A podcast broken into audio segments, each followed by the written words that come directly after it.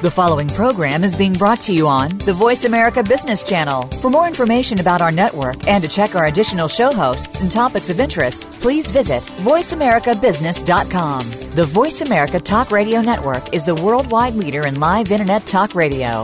Visit voiceamerica.com. The views and ideas expressed on the following program are strictly those of the host or guests and do not necessarily reflect the views and ideas held by the Voice America Talk Radio Network, its staff, and management.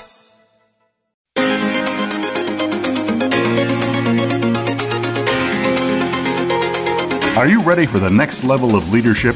It's going to be here before you know it.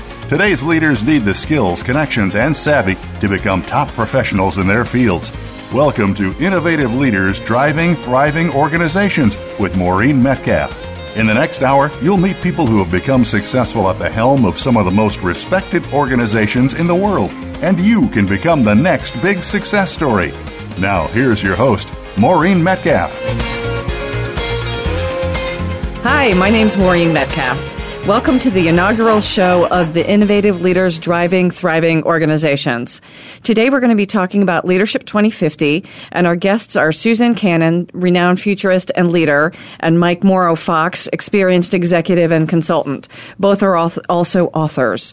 Since this is the first show, I'm going to take a few minutes and talk a little bit about myself. You won't be subjected to that the next time. I'll be telling a story that illustrates a little bit of my experience in life and how I relate it back to leadership. So the story is about a trip I took to Costa Rica as part of an outdoor adventure experience. I did it shortly after my divorce. There were a lot of things that I hadn't done, a lot of travel, but I'd stayed in hotels, not on porches and not in tents.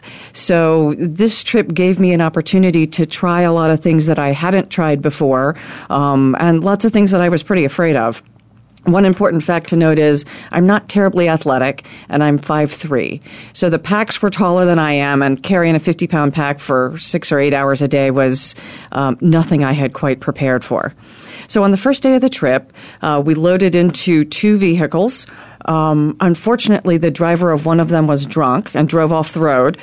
We were perched precariously on the side of a mountain and had to pull our people out, which left us then hiking later into the evening. We did a creek crossing, so I thought my leather boots were going to be dry most of the trip.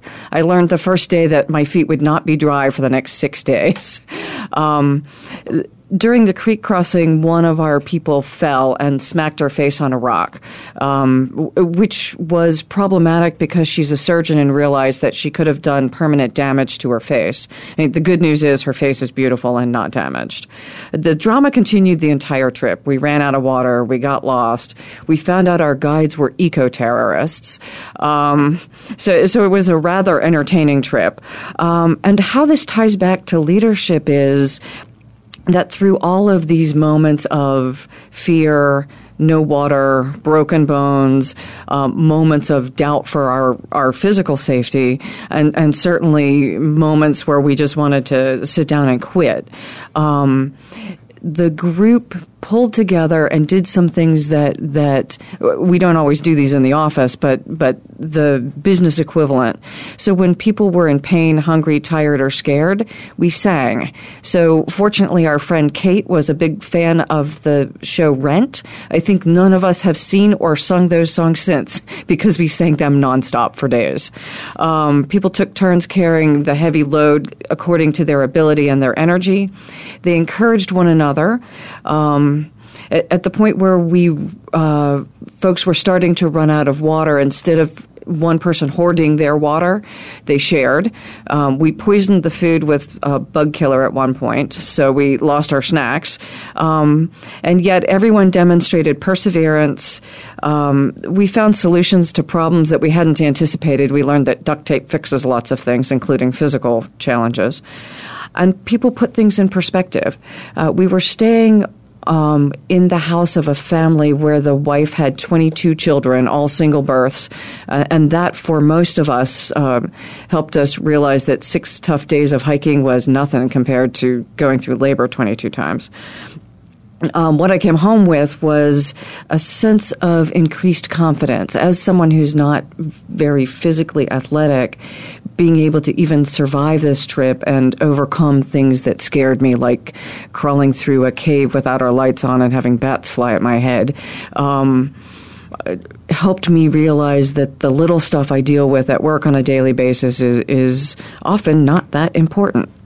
So today we're talking about Leadership 2050, and specifically, again, as I relate back to the story, as leaders helping others navigate through dramatic change, the question is, what characteristics do I need to demonstrate? And Mike will talk a little bit about those specific characteristics.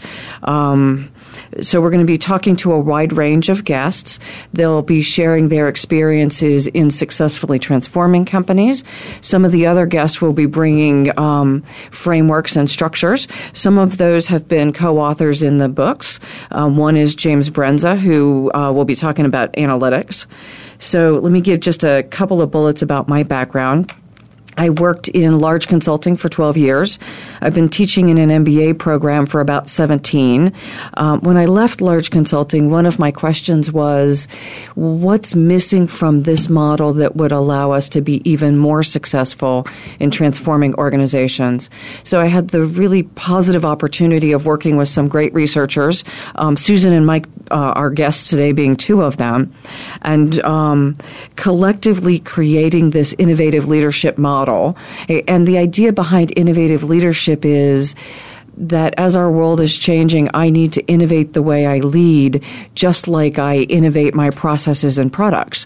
That if I am updating everything around me and working very hard but not updating how I lead, I am actually depreciating and becoming part of the problem.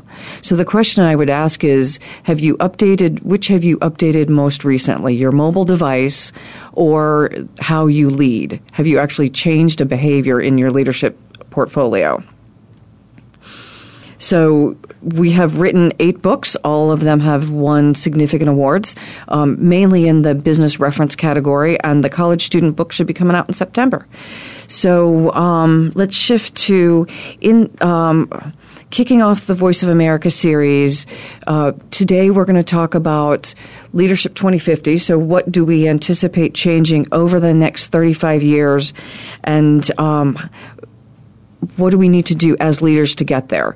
So Susan Cannon will be talking about mainly focusing on future trends, and Mike Morrow-Fox will be talking about the model, the competency model for leaders, and also how do we make those changes.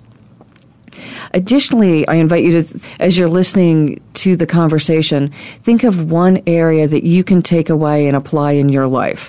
So as leaders, we often listen to podcasts and read books and find them interesting and talk about them. But are we actually implementing the changes that we're reading about and learning about? So that's my hope for everyone listening in today. So I'm going to move now into the bios of our participants. Susan Cannon, Ph.D., is an interdisciplinary scholar, practitioner, and futurist, bringing 25 years of innovation, learning, and change in human systems. Currently, she's certified as an Integral Master Coach and Consultant. She works with Vallette Executive Coaching and Evolucent Consulting. She's an adjunct professor of Organizational Development and Leadership at the Fielding Graduate Institute, and a pioneer in women's integral leadership development through core evolution. Her work history includes engineering and senior executive positions and holding several patents. She has a Bachelor's of Science in Engineering Physics from Texas Tech University, an MS in Chemical Engineering from Purdue, and a PhD in Integral Studies from California Institute of Integral Studies. Mike Morrow-Fox, who makes me look pathetic with regard to athletics, having done some significant climbs, has over 20 years of experience in leading technology and human resource operations within healthcare, education, banking, and nonprofit organizations, as well as several years of university teaching. His bachelor's focused on industrial psychology and employee counseling, his MBA in organizational leadership, and he's currently completing his doctorate in educational leadership. He's a contributor to several of the books in the Innovative Leadership series. So our topic is Leadership 2050, and we're going to be pulling from the chapter that the three of us co-authored in the International Leadership Association book, Leadership 2050, Critical Challenges, Key Contexts, and Emerging Trends. And so how this is going to flow, we've done the intro. Susan's going to talk about future trends, and then Mike's going to move into the model and how to build those skills, and then we'll do a wrap-up. So the qualities of effective leadership can be paradoxical, requiring effective leaders to be passionate and unbiased, detailed and strategic, hard-driving and sustainable, fact-focused and intuitive, self-confident and selfless, often at the same time. Such complexity is rarely found in leaders, even under optimal situations. As we move toward 2050, new contexts and conditions are poised to emerge that will create challenges beyond the abilities of most leaders in any single nation, company, or industry. The powerful contextual shifts at this time of great stress has the potential to drive new and more complex stages of human culture and consciousness to meet these challenges. So now let's move to Susan and ask, why do we care about Leadership 2050? We're in 2015 right now. That seems like a long way away. And for some of our listeners, they're going to be retired by then. So tell us about the work connecting development and evolution and how this connects to leadership. Well, thank you, Maureen. Yeah, 2050 seems like a long way off, but really it isn't, especially if you have a role in an organization that you want to be thriving. So back in 1984, William Gibson, who was the author of a really prophetic sci-fi novel, Neuromancer, said something that I find really true. He said, the future is already here. It's just not very evenly distributed. So we're already being impacted by 2050. It's all around us in pockets. It's just going to be a while before most people catch on. So when we were doing the research for Leadership 2050, I looked at 5 recent global studies on organizational leadership needs for the future. And they all generally concluded that our leaders just don't have the higher ordered skills and capacities that we need to meet the complexity of today's challenges, not to mention what's going to happen in the future. You know, for example, we're going to have to be able to manage and build partnerships across cultural and geographic boundaries, to turn on a dime, to make decisions without hardly any data, connect deeply on a human level, even a spiritual level, to inspire followers, read the subtleties between the lines and in the room, tame our egos while holding and sharing power, and be able to play basically on a 3-dimensional chessboard that's 20 years out and continue to be a constant sponge for learning and innovation. So if our organizations are going to continue to be relevant and even survive, you know, we've got to be cultivating leaders now that have 2050 capacities. So where do we start? Well, you know, the good news is that through the study of how humans and cultures evolve over time, we know already there's a small but increasing percentage of the population who already have the mindset and capacities with the complexity and the nuance that we're going to need for 2050. They're offering a kind of a blueprint we want to encourage. So we'll come back to that a little bit later, but what I'd like to do is give you a feeling for how different 2050 can be by looking at the change over the previous 30 years. So in 1984, Gibson coined the term cyberspace and described what it was like to live in what seemed like a fantasy reality back then when very few people had access to computers, you know, especially personal computers. Yet here we are, 30 years later, we're spending so much of our lives and work immersed in cyberspace, and in billion-dollar postmodern information age companies like Google, Amazon, Apple, Facebook, you know, we can just name a whole rash of them, have gained economic dominance over the modern industrial age behemoths. And remember, 1984 was the year that young upstart Steve Jobs introduced the Macintosh. So a form of cyberspace actually existed back then. You know, the Cold War of the Soviet Union was coming to a climax, and I was working as an engineer in advanced weapons systems, so I was living that proto-reality because of Darknet.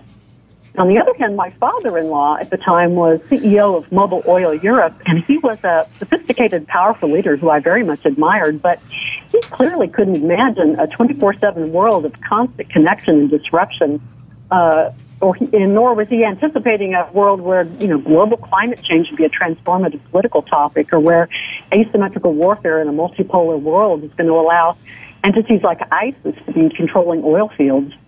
Or his linearly planned command and control mindset and skill set, you know, which was normal for a successful 20th century executive, just really wouldn't make it today.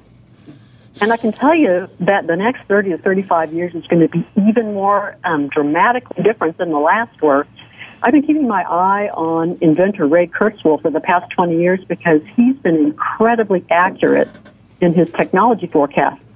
Now he's director of engineering at Google, you know, no small thing, and he predicts that a comparative rate for technological change in 2001, you know, kind of a baseline, the 21st century is going to experience 20,000 times more change than the 20th century. So that's a lot to be adapting to, and, you know, I can barely wrap my head around that. And that's just one sector, technology.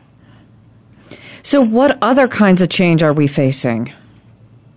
Well, you know, if we scan the current literature in the futures and foresight studies, you know, with the professional scenarios, government-sponsored research on global trends, it's pretty sobering. I mean, among the more likely trends include systemic change drivers such as, you know, abrupt climate change and sudden global financial disruption. Those are two I consider almost the biggest.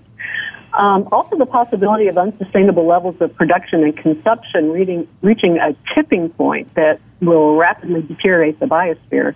You know, runaway pandemics are a threat. We could even see more dramatic spread of armed conflict, failing states, terrorism, potentially with weapons of mass destruction and catastrophic water shortages over, you know, really large parts of the earth. So those are just a few of the probable drivers. Who knows what wild cards are out there? Any of these trends could be driving a host of secondary trends like mass refugee migrations, which we're really seeing an upswing now, collapse of urban population centers because food and resource supply chains get disrupted. I mean, you know, we could go on and on. But former Vice President Al Gore, who's clearly a prescient guy on top of things, recently wrote a well-researched book called Six Drivers of Global Change, and he concluded, and I'm quoting here, "There is no prior period of change that remotely resembles what humanity is about to experience." And in the book, Gore talks about a vacuum of leadership, and he clearly supports the view that we need some radical new plan in leadership development. But the bottom line is that there is just overwhelming evidence that we're already in a perfect storm of increasing complexity, accelerating change, and pretty much near-constant uncertainty that is exceeding the mental and emotional capacities of most leaders now, not to mention the future. Susan, thank you so much. We're going to go to break now. And for those listeners who may have just joined, this is the Innovative Leaders Driving Thriving Organizations. We're talking to Susan Cannon and Mike Morrow-Fox about Leader 2050 and what leaders will need to be doing between now and 2050 to help us make a smoother transition into the future. Thank you. We'll be right back.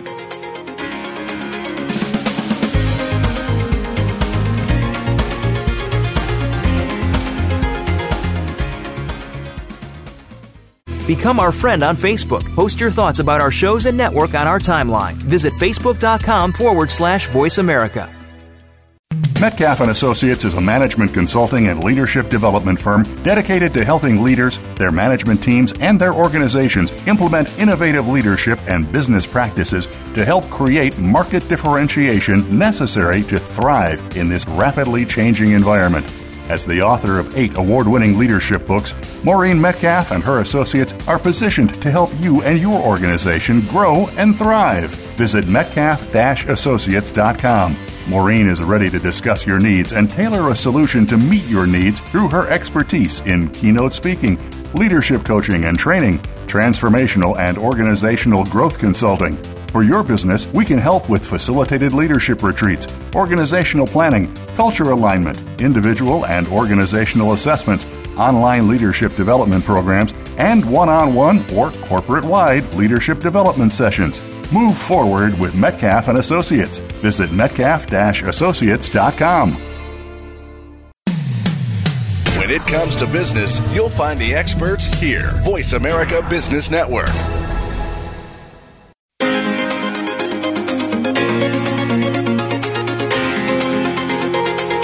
are listening to Innovative Leaders Driving Thriving Organizations. To reach Maureen Metcalf or her guest today, please call in to 1-866-472-5790. That's 1-866-472-5790. Or send an email to info@metcalf-associates.com. Now, back to this week's program. Thank you. Welcome back. You are listening to Innovative Leaders Driving Thriving Organizations. We're talking to Mike Morrow-Fox and Susan Cannon about what will transpire between now and 2050 and the leadership qualities needed to successfully drive those changes. So, Susan, how do we get business leaders to pay attention to this and do something? Something beyond their normal work? Yeah.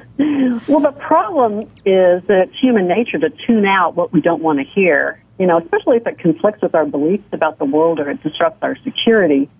So back in the late 1990s, I did a scenario study of the U.S. in 2020 as my PhD dissertation. And 2020 seemed so far in the future back then. And you might remember those were the heady stock market days that Alan Greenspan described as, you know, irrational exuberance. And one of the key trends that emerged from my 2020 study was the strong possibility of a major global economic shock, some defining event that would have a really powerful impact on cultural values and our way of life. There'd be a lot of change, and people really took issue with that. They refused to believe it could happen. So what I'd like to impress that, you know, 2020 is almost here, and look, we did have a global economic shock, and now we're on an exponential or even a, you know, what we might call a doubling path on many fronts, approaching what we in business call a hockey stick. In the technology world, Ray Kurzweil calls it the singularity. It's shooting up so fast you really can't predict what's going to happen. And this acceleration isn't just happening in technology, it's also happening in culture and consciousness. So we're passing through an historic window, a kind of transition from one major stage of culture and consciousness to another. And, you know, this is not something to fear. And that's what I try to let business leaders know. It's actually good news that we can harness to. You know, historically, whenever the pressure of life conditions begins to threaten our existence at this kind of level, a new and more complex stage of consciousness, and you can call it a mindset, with a corresponding cultural shift has emerged. And in a sense, we are forced to evolve, forced to innovate and transform ourselves for our own good. Do we know how many times this has happened in the past? Yeah, you know, developmentalists generally agree there have been about 5 to 6 of these major shifts in human history. So they're kind of like operating system upgrades in human culture and consciousness. The new mindset that emerges from each shift is more complex, and it can see things the previous mindset couldn't see. So, you know, just for example, one day everybody thinks the world's flat and full of monsters, and the next day we're looking through telescopes. You know, it happens quick. The new mindset is able to plan across a wider span of time than the previous. For example, you know, at one time we thinking in terms of 5-year plans, and then the next, it's we're really living a 20-year vision. It's normal. So each successive mindset feels really immediate concern for beings that are more and more distant from it. You know, one day we're deeply concerned with family and country. Next day, you know, we care deeply about the oppressed on the other side of the planet and all the animals and endangered species. So what's also interesting that along with that new upgraded mindset always comes a shiny new, I call techno-economic paradigm, some kind of new economy with a lot of very important technological innovation that includes, this is important, a larger and more diverse group of people than before. So I love the idea that it's an operating system upgrade. Mm-hmm. Makes it sound like something we can at least manage. Can you give some examples of how that has worked in the past? Let me just give you a little quick thumbnail on it. We, you know, in early history, we started with archaic culture. We had nomadic clans who hunted and foraged. That was their technology or their economy. Then next came tribal culture. The invention of horticulture and this hoeing and digging allowed us to settle down in tribes and villages. And then warrior culture set out to conquer and build city-state empires, and they used slaves to establish some early agricultural practices like irrigation. Then traditional culture in kingdoms and monarchies and serfdoms defined the late agricultural era. And then modern culture in the industrial scientific era lives mostly in democratic nation states. And then finally, postmodern culture and the information age spans virtual transnational networks. So you can see that it keeps getting further and further out, more and more diverse. And so that's where we are now? Yeah. Postmodern culture is just now coming into full force and displacing modern culture as the dominant regime, you might say. And if that wasn't enough, on the near horizon, something new's on the way. Before I get ahead of myself here, I gave you a lot of dark scenarios earlier, and I just want to emphasize there's also a lot of positive trending. You know, we can see evidence for positive culture and mindset shifts creating change all around the planet right now. You know, women's empowerment continues to spread, which has great benefit for everybody. Literacy rates are up. More renewable energy is becoming freely available, and a lot more is going to happen there. Extreme poverty in the developing world is decreasing because a middle class is growing there. And the convergence of the digital revolution and the life sciences revolution is expanding our lifespan, and as Al Gore calls it, our health span. We're going to be healthy longer. So is this due to the emergence of postmodern consciousness and culture? What's causing it? Yes. The emerging postmodern culture is associated, among other things, with green values. So we see movements like transition towns that are resilient and self-sustaining that could meet the challenge of some of these darker scenarios if they come to pass. There's a lot of trending towards sustainability, things like conscious capitalism movements, green MBAs. I actually taught in one. Just in the last 10 years, I've seen a huge change in that direction. Another key theme of postmodern culture is the rising of feminine values and qualities, not in the sense of gender, but in the universal sense of being more sensitive to humans, all humans, more compassionate, wanting to restore and care for the earth, to protect the weak and oppressed. You know, a lot less focus on material success and more on humanity. You know, just think of Pope Francis's recent encyclical. You know, he's the first postmodern pope. I mean, what a difference between all the other popes that I've known in my lifetime. So this trend toward feminine values is something I saw coming out of my 2020 study back in the 90s, that I did back in the late 90s. And I can see now that this is continuing to grow. It's going to be a very long-term trend. I also concluded that from that study that two of the most powerful levers of change toward a positive future were going to be the institution of business, especially as conscious or enlightened capitalism continues to emerge, and I strongly believe it will, and then women leaders.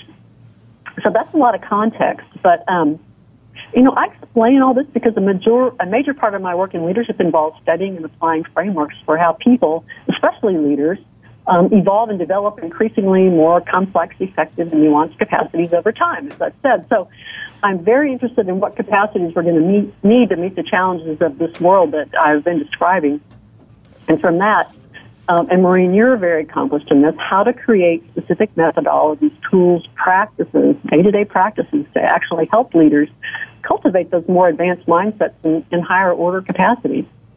Thank you, Susan. Actually, my the Innovative Leadership Fieldbook was used in one of those green MBAs, so it was, for me, very rewarding to write something that goes into the world and is being used to move our very conscious leaders forward to the next level. So what kind of things have you been doing, Susan? Well, among other things, I've done a lot of leadership development work with women over the past 15 years, mostly as university certificate programs. And I've got a book coming out this year with my co-author, Suzanne Anderson, that describes the emergence of what we're calling a new kind of women leader who has some very high order capacities that are ready-made for the challenges of the 21st century. And the book is called The Way of the Mysterial Woman, Re-Evolutionizing the Way We Live, Love, and Lead. And the book's going to, you know, include our leadership development process and philosophy in detail, but I also got to wear my futurist hat. And so the final chapter gives some insights onto what to expect when this more feminine force begins to stabilize on the planet. You know, you might be surprised. What was one of the surprises that was most resonant with you? Well, you know, I've been talking a lot today about accelerating change, but the full story is that the future is actually going to be very paradoxical. Not only will things be changing quickly and getting more complex, but we will simultaneously have a trend towards slowing down, restoring, restructuring. And this is going to result in the postmodern values of sustainability and care being installed into our main infrastructure and institutions and ways of life in society. So this includes sustainability for humans, too. You know, as we begin to recognize that we need to slow down. And, you know, we've been, all of us pretty much have been burning ourselves out for years. Modern culture's institutionalized overwork is in some ways, I believe, a sophisticated form of slavery and serfdom. And I project that as postmodern culture stabilizes, the economic system is going to change toward a form that will benefit and nourish and include, you know, nearly everyone in a way more humane way and also benefit the planet. You know, so that's a sneak preview. You'll have to read The Way of the Mysterial Woman and Leadership 2050 to find out more. Thank you for sharing all of that. I'm really looking forward to reading The Way of the Mysterial Woman. And actually, I'm wondering if I can get a preview copy. Let's transition now to Mike. With that amount of change as our context, what approaches get us from here to 2050, and what can we do to develop leaders through that process, given that we've talked about only a small percentage of our leaders actually are developed to the level that we need to make the transition? Wow. Well, first of all, I need to say what great conversation we've had so far, really getting me thinking about a number of different things. I've appreciated it very much. And I think about Susan's comments and her discussion about how change is accelerating. You know, as I apply it to what's going on right now, if you think about it, if you had a program on July of 2014, 1 year ago, and you asked, what's it like to be in law enforcement? 1 year later, how different would that program be today with the events of the past year? And what we're seeing is, information exchange and the availability of information and the interactions. You can really see how Susan's view of the future and how all of this is really coming together, and meaning that we really have to be phenomenally adaptable and a little bit different than we have been before to be able to keep up with what's coming. So I'm going to start on a little bit different level, if I can, Maureen. Yes, thank you. I'm going to start at the micro level here, and I'm going to tell you my very favorite business and leadership story, and then transition that into what we put into the book. But my very favorite story is that there's a consultant, and it's a beautiful day, and he decides to have lunch outside. And he sits outside, starts having his lunch, and up drives a truck.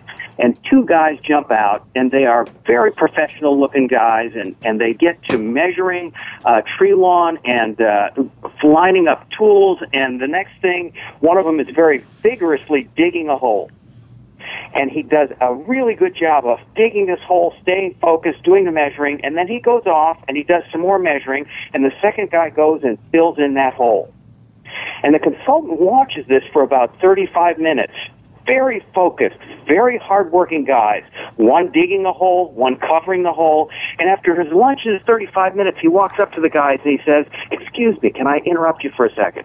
First of all, I want to tell you I'm really impressed with how hard you guys are working. And second, I got a question for you. You seem to be digging a hole, and you seem to be filling the hole, and I'm not sure what you're trying to do." And the guys laughed and they said, "I know, it looks kind of silly today, but the guy who usually puts the trees in the hole is out sick."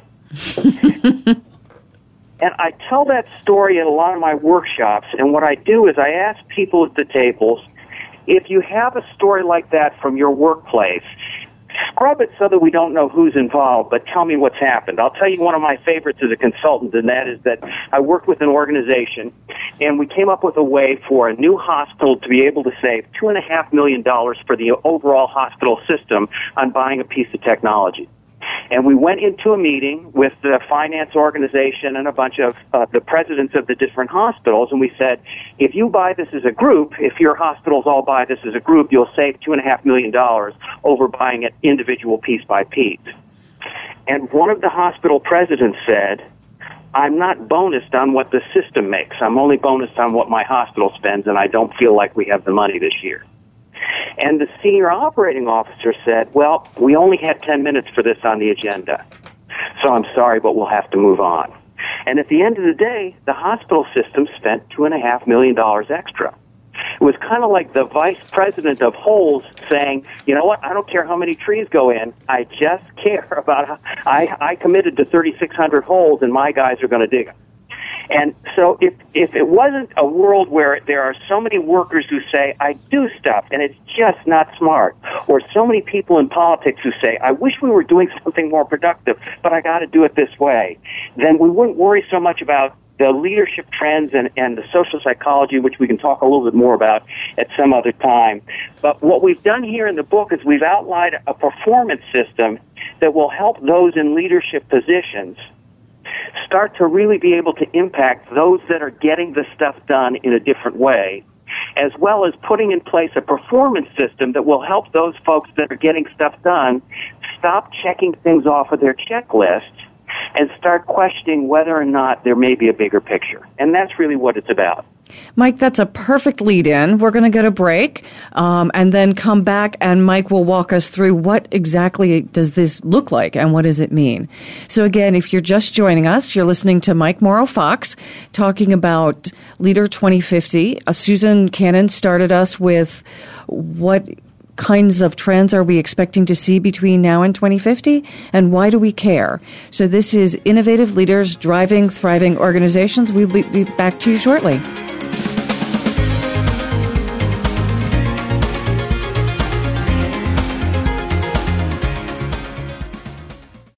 We're making it easier to listen to the Voice America Talk Radio Network live wherever you go on iPhone, BlackBerry, or Android. Download it from the Apple iTunes App Store, BlackBerry App World, or Android Market. Metcalf and Associates is a management consulting and leadership development firm dedicated to helping leaders, their management teams, and their organizations implement innovative leadership and business practices to help create market differentiation necessary to thrive in this rapidly changing environment. As the author of 8 award-winning leadership books, Maureen Metcalf and her associates are positioned to help you and your organization grow and thrive. Visit metcalf-associates.com. Maureen is ready to discuss your needs and tailor a solution to meet your needs through her expertise in keynote speaking, leadership coaching and training, transformational and organizational growth consulting. For your business, we can help with facilitated leadership retreats, organizational planning, culture alignment, individual and organizational assessments, online leadership development programs, and one-on-one or corporate-wide leadership development sessions.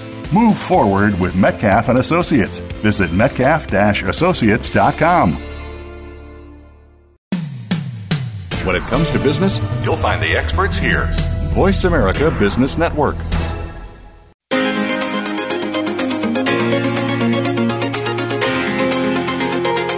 You are listening to Innovative Leaders Driving Thriving Organizations.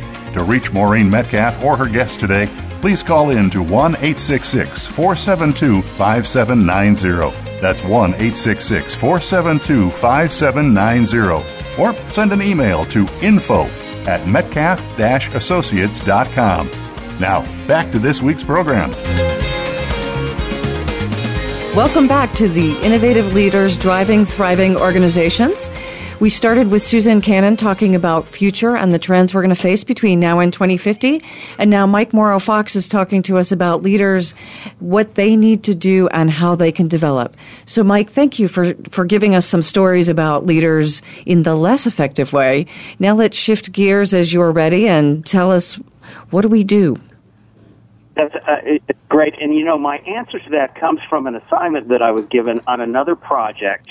And I was asked to help put together a performance system, or a way that an organization can, a framework for organizations to develop leaders and also to kind of move their culture around. What's the behavioral vision of the organization so that leaders can lead that way and the culture can move that way? And it's embarrassing what my conclusions are, but I went through a lot of the literature, and it took me really several weeks to go through and see what competencies are major companies using, and how are they developing their cultures and their leaders. And what I found was that what was coming up in the literature, starting with Jim Collins' Good to Great in 2001, and then going through Roke and Torber and some of the stuff that was in Harvard Business Review and Forbes, and some of the stuff that was really interesting going on is that, and this is the simplest thing, it's silly that it took me 2 weeks of reading and researching to find this out, we have this divide. A lot of what's happening for those people that are having difficulty adapting to the new leadership paradigm today are those people who are learning techniques, skills, how to do stuff. Whereas what's happening, and Susan talked about this ability to really be able to be effective in real time, who you are matters. And in particular, who you are when you're under stress really matters. And when we take a look at all that, and I pull all that together, it only makes sense. You know, when we think about our bosses and our leaders and the folks that we've interacted with, if they've gone to a workshop and learned crucial communication skills for about a week and a half, we'd probably see some sort of change.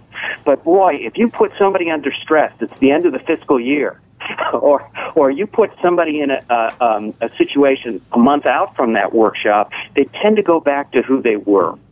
So the question is, how do we get them to be in such a way so that they really have advanced their capacity to respond in real time with a broader vision and a greater ability to have sustaining behaviors? And so I went and then combed through the literature and found that developmental theorists had come up with this, what they call post-conventional profile of maturity, that comes up actually, it's really neat because you can't manage what you can't measure, and it comes up in some of the really good work that started with Lovinger's assessments and broke out from that. And for those post-conventional leaders, they tend to be really effective right now at being transformational, helping organizations, as Collins looked at, go from good to great and from here to there. And the competencies that they had are not intuitive. And they're also not those sorts of things that you can learn. I love Goldman saying that emotional intelligence is something that you can learn, you can learn but can't be taught.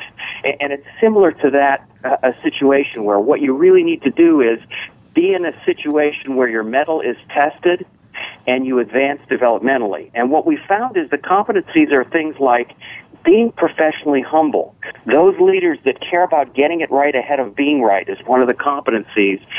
Those leaders that test that way tend to be more effective in today's world and tend to have the type of competencies that tend to have the type of abilities that going forward look like in 2050 will be very important competencies.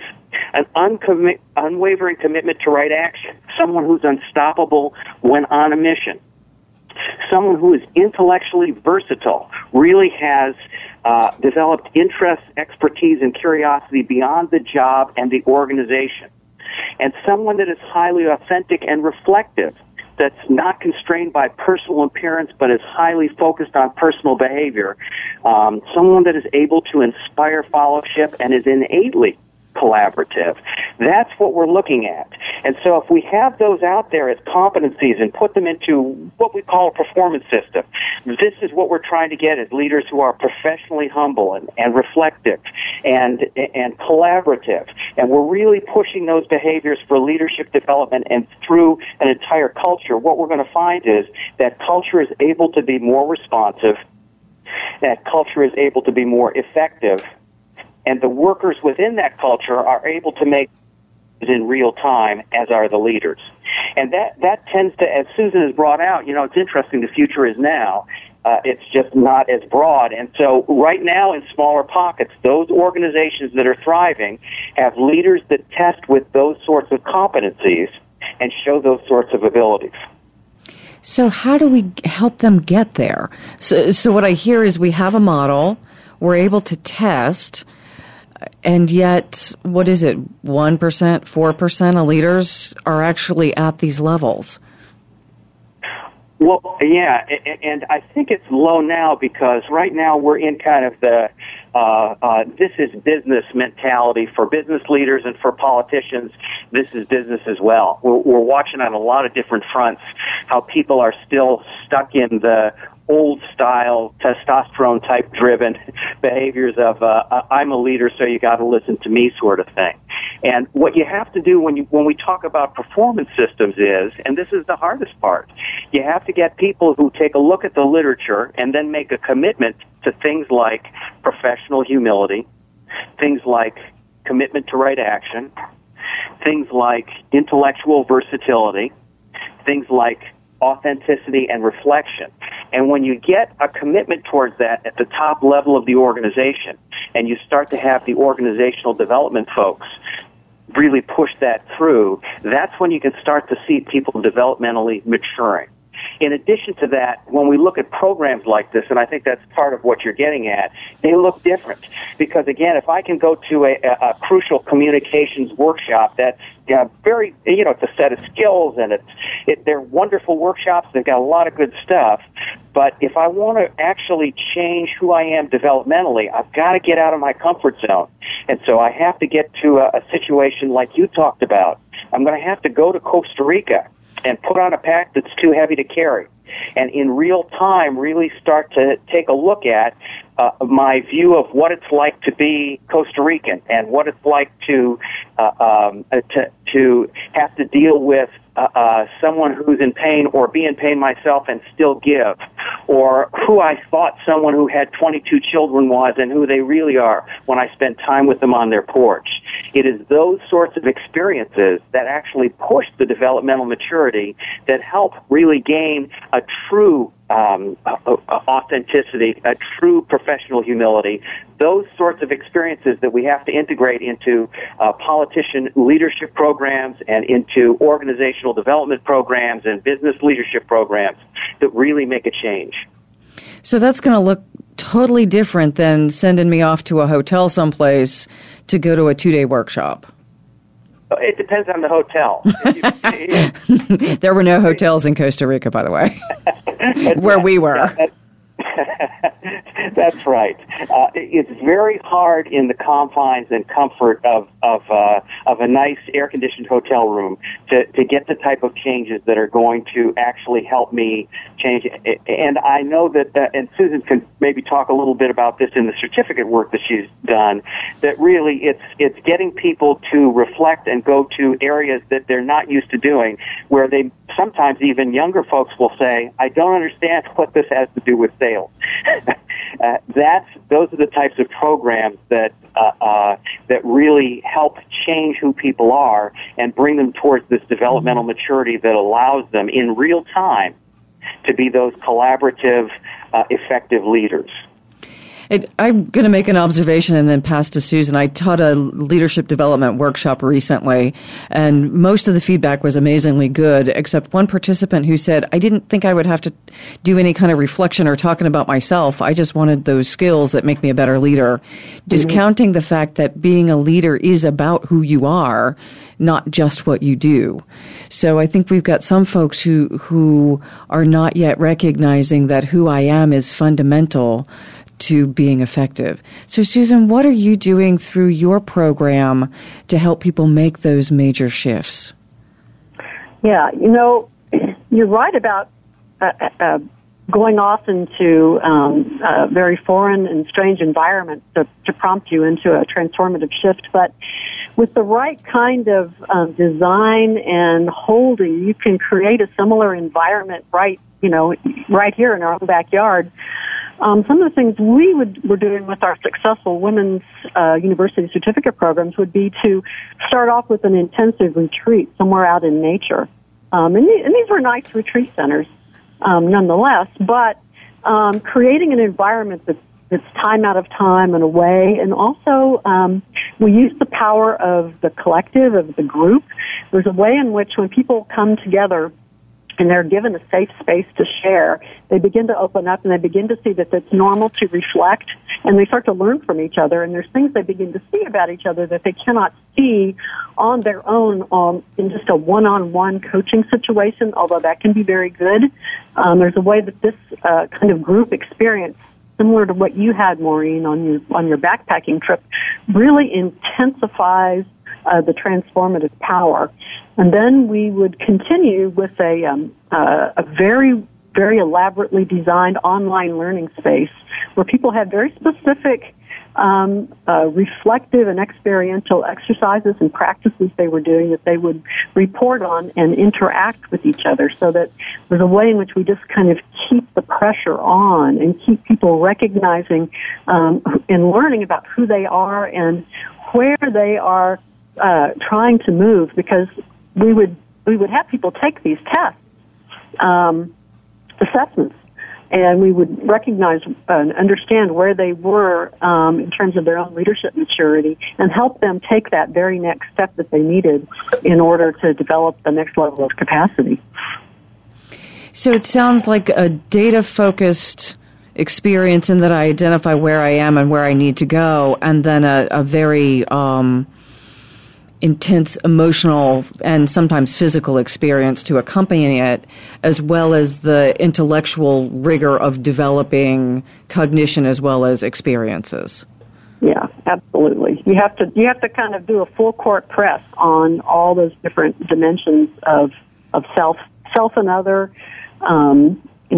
internal, external, emotional, cognitive, interpersonal, physical, all of it.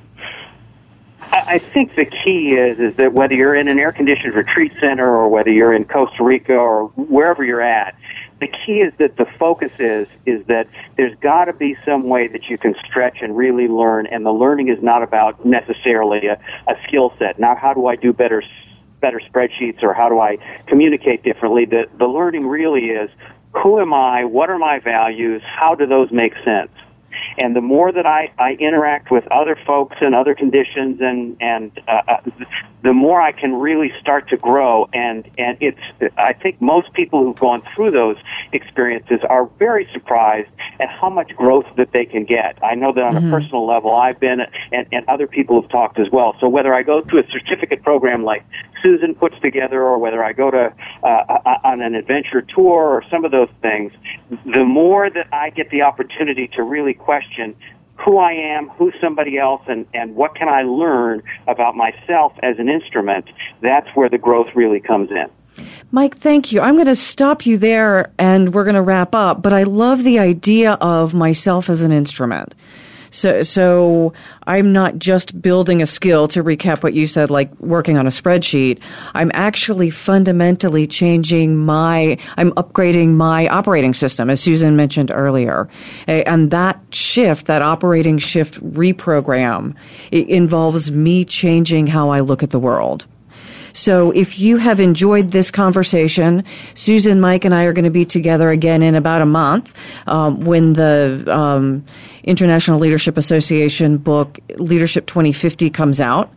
So thank you for joining our inaugural Voice America show. And thank you, Susan and Mike, for being here and sharing this wisdom. What you've talked about today will be the foundation of how the show unfolds. So we hope you found value in the conversation and some takeaways to cause you to think about your leadership journey and what algorithm are you running in your head, and is that operating system sufficient, or are you finding things that you may consider shifting in the way you are leading your organization.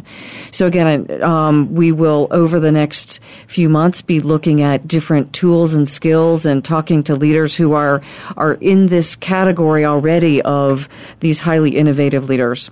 Next week, we'll talk to Mike Figliolo about Leading Inside the Box, his new book. In this time of change, and this is something Susan hit on earlier, we are going to be continually experiencing opportunities to shift who we are and how we work in the world. And by meeting those proactively, we end up having a great advantage. So in closing, consider the impact innovative leaders make on the world, and imagine yourself being one of those leaders. What can you do to make the greatest impact and leave the greatest legacy? So today and throughout this series, we want to give you the opportunity to continue to consider how you're functioning as an innovative leader, and think about what actions you can take away to continue to grow yourself and improve your organizations to drive thriving organizations. Thank you again for joining us, and we'll be back with you next week.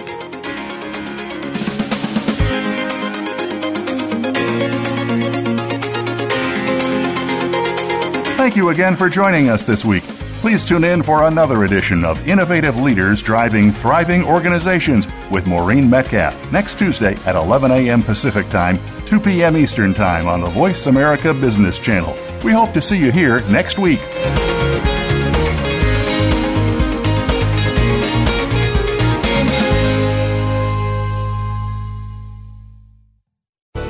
Thanks again for listening to the preceding program brought to you on the Voice America Business Channel. For more information about our network and to check out additional show hosts and topics of interest, please visit voiceamericabusiness.com. The Voice America Talk Radio Network is the worldwide leader in live Internet talk radio. Visit voiceamerica.com. The views and ideas expressed on the preceding program are strictly those of the host or guests and do not necessarily reflect the views and ideas held by the Voice America Talk Radio Network, its staff, and management.